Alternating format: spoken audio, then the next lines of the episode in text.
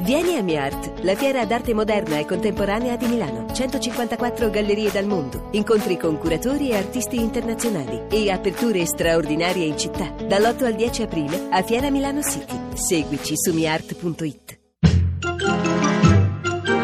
A un giorno da pecora, Francesca Fornario è lieta di annunciare le nozze tra il deputato del PD Dario Ginefra e quella del PDL Laura Ravetto, che prima aveva scritto su Twitter che lo aveva mollato e dopo due settimane ha scritto su Twitter che lo sposava. Eh, non so, no, solo il governo può dire le cose e poi smentirle. No, ma infatti lui le ha scritto una bella lettera. Sì, ma tu non l'hai letta? E tutti l'hanno letta, l'ha scritta un quotidiano. Ma saranno un po' cazzi miei? Certo, solo che se lei lo lascia via Twitter e lui le risponde scrivendo a un giornale, eh, si viene un po' a sapere in giro. Sono affari miei. Giusto, manteniamo la privacy su quello che è successo perché è giusto così, non è tenuta a raccontare dettagli. Eh, durante il giorno, con un sole meraviglioso a Roma, sarà stato tra l'una e mezza e le due. Cioè, proprio, sai, capito? Andiamo a prenderci un tramezzino e. No, Ravetto, ci sentono tutti. Mi ha dato l'anello e. Ginefra le ha dato l'anello. Ma sono fatti miei, ma veramente, guarda, io me ne vado. No, no, ha ragione, ha ragione, che importa agli ascoltatori di Un giorno da pecora di dove stava l'anello.